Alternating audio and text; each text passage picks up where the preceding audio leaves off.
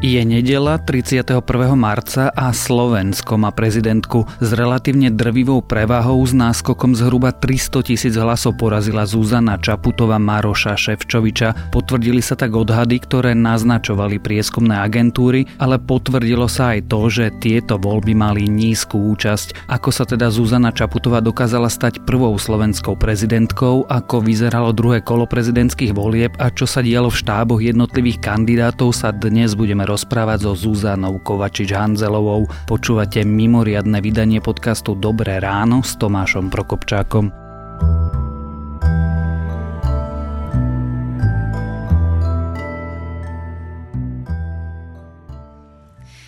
Ďakujem veľmi pekne ešte raz mojej rodine a môjmu týmu. Príjmam toto rozhodnutie s veľkou pokorou a s uvedomovaním si veľkej zodpovednosti. Ďakujem vám všetkým, že ste boli so mnou a slúbujem vám, že ja budem s vami. Ďakujem za, všetko, za všetku podporu v kampani. Budem s tými, ktorí mi dali hlas, ale budem aj s vami, ktorých dôveru som si zatiaľ nezískala a budem sa o ňu uchádzať ďalej pri výkone svojho mandátu. Zúska, ako vlastne dopadli tie voľby? Tak oficiálne výsledky, to je jasné. Zuzana Čaputová vyhrala s 20-percentným náskokom a je to približne 60 ku 40 a teda Maroš Ševčovič utrpel porážku, čo teda aj priznal.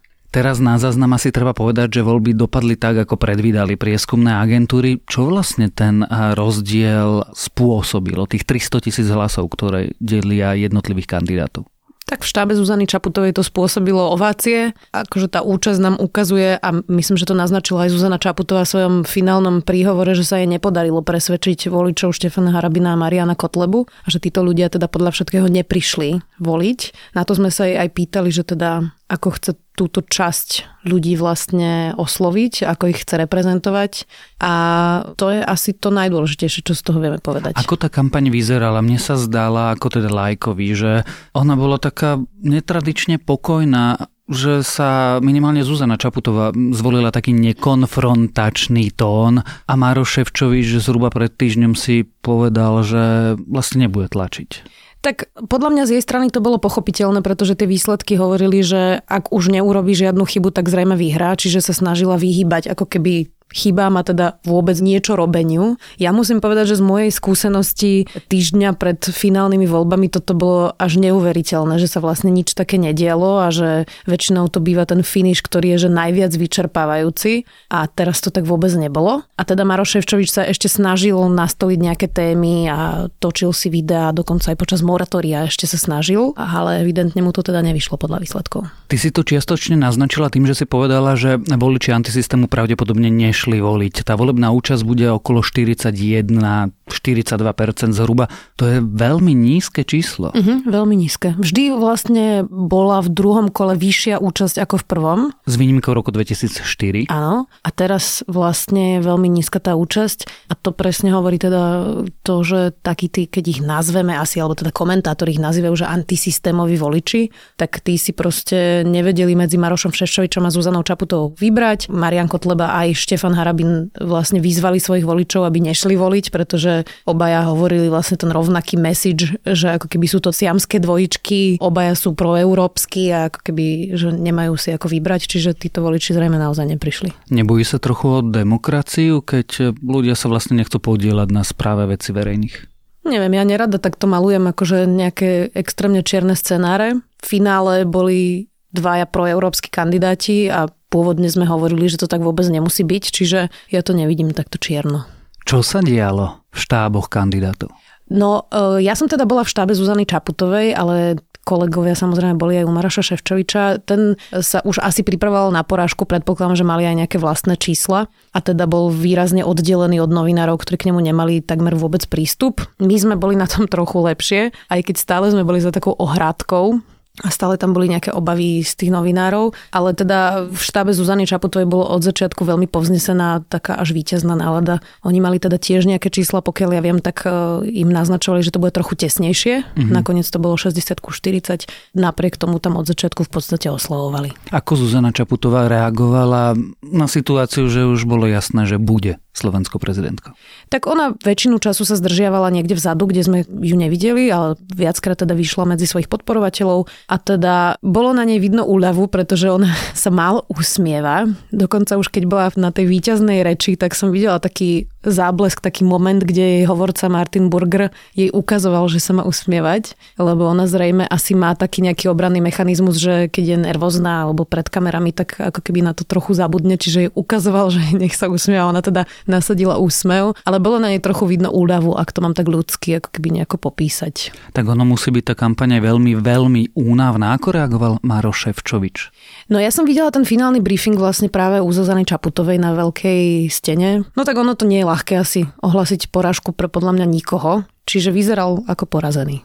Ale ak si spomíname, tak napríklad Robert Fico, keď eh, podobne prehral s Andreom Kiskom, ten na niekoľko dní zmizol. Predsa ale Maro Ševčovič sa aj prihovoril, povedal, že posiela kyticu a vlastne veľmi rýchlo uznal že je porazený. Bolo to veľmi sympatické, on jej pogratuloval, poslal jej teda kyticu, ktorá jej hneď aj prišla, povedal, že jej zatelefonoval, bolo to veľmi priateľské a myslím si, že aj veľmi dôstojné. Ja by som si to takto predstavovala po každých voľbách, keby to šlo. Keď sme pri predstavovaní pred mesiacom by si si ešte vedela predstaviť, že bude Slovensko mať ženu, prezidentku?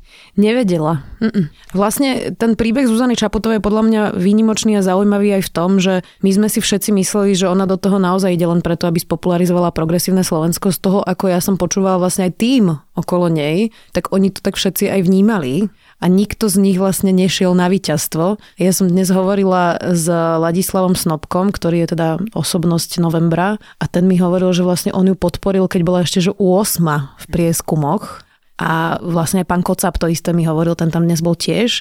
A to mi pripomenulo, že naozaj o nej nikto netušil, že vyhrá, ani že je jedna z favoritiek a bola naozaj že na chvoste a dneska je to teda slovenská prezidentka. Čo nás prirodzene privádza k otázke, kedy a ako sa to zlomilo? Tak budem hovoriť to, keďže ja som není komentátor, čo hovoria teda komentátori a oni tvrdia, že sa to stalo práve vtedy, keď začala diskutovať, pretože v tom je teda podľa nich silná a tam sa to zlomilo medzi ňou a Robertom Mistrikom. My sme mali teda finálnu debatu medzi nimi dvoma, to bolo teda predtým, než Robert Mistrik odstúpil a tam bolo tiež vidno, že pre neho bolo problém, že ona veľmi priamo odpovedá. Ja napríklad som sa ako novinárka málo stretla s tým, že keď položím otázku, tak na ňu naozaj dostanem odpoveď. A toto bolo trochu nevýdané v tom, že keď Zuzane Čaputovej som položila otázku, tak ona mi vlastne naozaj vždy odpovedala. A ja som skôr teda zvyknutá na politikov, ktorí tak trochu odpovedia, ale vlastne ani neodpovedia. Sú na to roky trénovaní. Majster v tom bol Robert Kaliňa, ktorý bol veľmi ťažký super práve na toto, že človek odchádzal z rozhovoru 40 minútového s tým, že tak na všetko mi odpovedal, a potom si to v redakcii pustil a zistil, že vlastne on nič nepovedal. No a v tomto bola Zuzana Čaputová podľa mňa veľmi ťažký super aj pre Maroša Ševčoviča, pretože ona naozaj na všetko odpovedala a odpovedala celkom úprimne a nevyhýbavo. Čiže bola taká čudná, nepolitička medzi politikmi, taká normálna medzi zvláštnymi ľuďmi. Áno. Čiže myslí si, že Zuzana Čaputová je povedzme reprezentantom nejakej novej politiky? Ja si myslím, že sa to dnes nedá ešte povedať, pretože zatiaľ nebola v politike, zatiaľ bola len v kampani, takže uvidíme, ako to bude vyzerať reálne v praxi. Napríklad som stretla v tom štábe Zuzanu Fialovú, herečku, ktorá ju podporuje a ona mi teda povedala, že ona ju teda bude teraz veľmi pozorne sledovať, že či naplní ako keby jej očakávania, lebo vlastne nikto nevieme. Na budúcnosti je skvelé to, že si na ňu stačí iba počkať.